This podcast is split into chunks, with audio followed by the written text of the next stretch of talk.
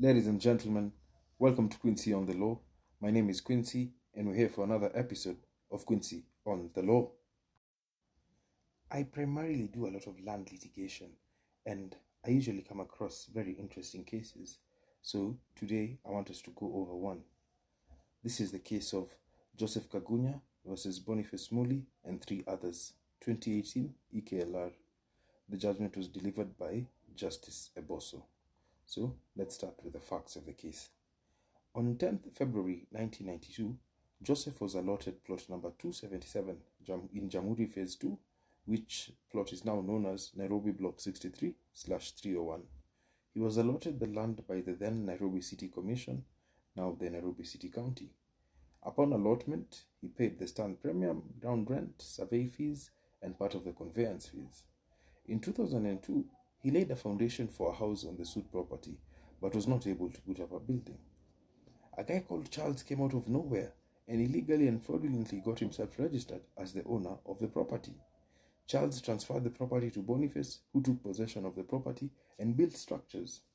Joseph rushed to court and sued Charles, the Nairobi City County, Boniface, and the Registrar of Lands, alleging fraud in the divestment of his property without following the due process. Uh, Boniface came to court. He denied all illegality. He said that he bought the property from the original allotee, who was one Charles, on the 27th of August 2002. After purchase, he was registered. He was registered as the owner of the suit property on 3rd September 2002. Nairobi City County also came to court. They say that they learned from the they learned from from, uh, from the plaintiff, who is Joseph, that about the alleged fraudulent appropriation of the suit property Otherwise, in its records, the owner was was Joseph. It's it, it, Joseph was registered as the original allotee of the suit property. Nairobi City County said that it was also a victim of the alleged fraud respecting the property and generally the Jamhuri allocations, which fraud was orchestrated by third parties such as the first defendant, who is uh, Boniface, and Charles, who, is the, was the fourth defendant, in collusion with certain criminal elements within its employment. But all in all, they recognized Joseph's title. Charles came to court and he said that he was allotted, allotted the property by Nairobi City County, after which the land registrar issued him with a certificate of title. He denied all the particulars of fraud that were listed in the father father amended plaint.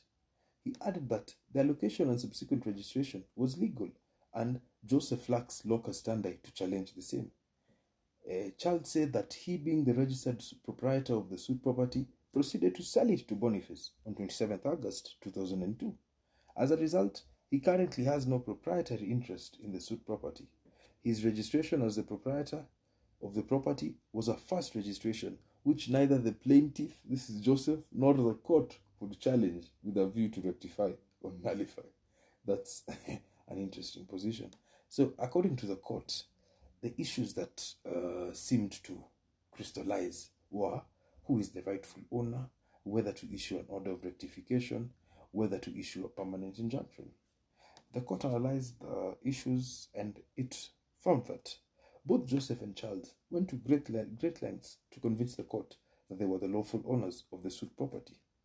On Joseph's part, he produced in evidence a letter of allotment from 1992, receipts evidencing payment of stand premium and annual ground rent, receipts of payment of survey fees, a beacon certificate, evidence of payment of conveyancing fees, and none of the defendants successfully challenged the validity of any of these documents. On the other hand, Boniface sought uh, Boniface uh, stated that he was the original allottee. That uh, sorry, Boniface stated that Charles Wanduto was the original allottee of the suit property and that he bought it from the original allottee.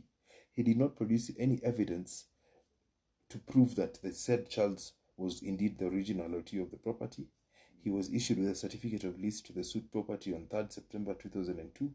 He added that he took immediate possession of the suit property and has already put up a two story building, which is occupied by tenants. He did not explain to the court how he met Charles. He failed to convince the court that he did any search on the property. His lawyer he stated that his lawyer is the one who conducted the search and told him that the results were positive. The purported search results were not produced before the court. There were many pointers to the fact that the transaction for the purchase of the suit property between Boniface and Charles was suspect. Boniface may be the holder of a certificate of lease in respect of the suit property, but he failed to convince the court that he was indeed an innocent purchaser for value without notice. The court stated that the, the position of the holder of a title deed over a parcel of land is well settled under Section 26.1 of the Land Registration Act, which states that the certificate of title issued by the registrar upon registration or to a purchaser of land upon a transfer shall be taken by all courts as prima facie evidence that the person named as proprietor of the land is the absolute and indefeasible owner, and the title of that proprietor shall not be subject to challenge except on the ground of fraud or misrepresentation to which the person is proven to be a party, or where the certificate of title has been acquired illegally and procedurally or through a corrupt scheme. In this suit, it was alleged by Joseph that Boniface, Boniface, Boniface's certificate of title was acquired illegally and unprocedurally. The court sought to rely on the following observation, which was made in the case of David Kiptugen versus the Commission of Lands and four others, 2015 EKLR. In that case, the judge held that in order to demonstrate the question whether the lease held by the plaintiff was valid, it must be demonstrated that it was properly acquired. It is not enough that one waives a lease or certificate of lease and asserts that he has a good title by the mere possession of the lease or the certificate of lease. Where there is contention that a lease or certificate of lease held by an individual was improperly acquired, then the holder thereof must demonstrate through evidence that the lease or certificate of lease that he holds was properly acquired. The acquisition of title cannot be construed only in the end result. The process of acquisition is material. It follows that if a document of title was not acquired through the proper process, the title itself cannot be said to be a good title. If that if this were the position, then all one would need to do is manufacture a lease or certificate of lease at a backyard or the corner of a dingy street, and by virtue thereof claim to be the rightful proprietor of the land indicated therein. It is therefore necessary for the courts to determine how the plaintiff or any uh, how the plaintiff ended up having a certificate of lease in his name and further determine if the government did intend issue the plaintiff with a lease over the suit land. So Boniface does not appear to have done a search with Nairobi County because if he had done a search, he would have come to know that the suit property had already been allotted to Joseph. The court further relied on another case, which was the case of the Republic versus City Council of Nairobi and three others, 2014 EKLR, which was decided by Justice Odunga. The judge had to say, this is what the judge had to say about land that had already been allotted.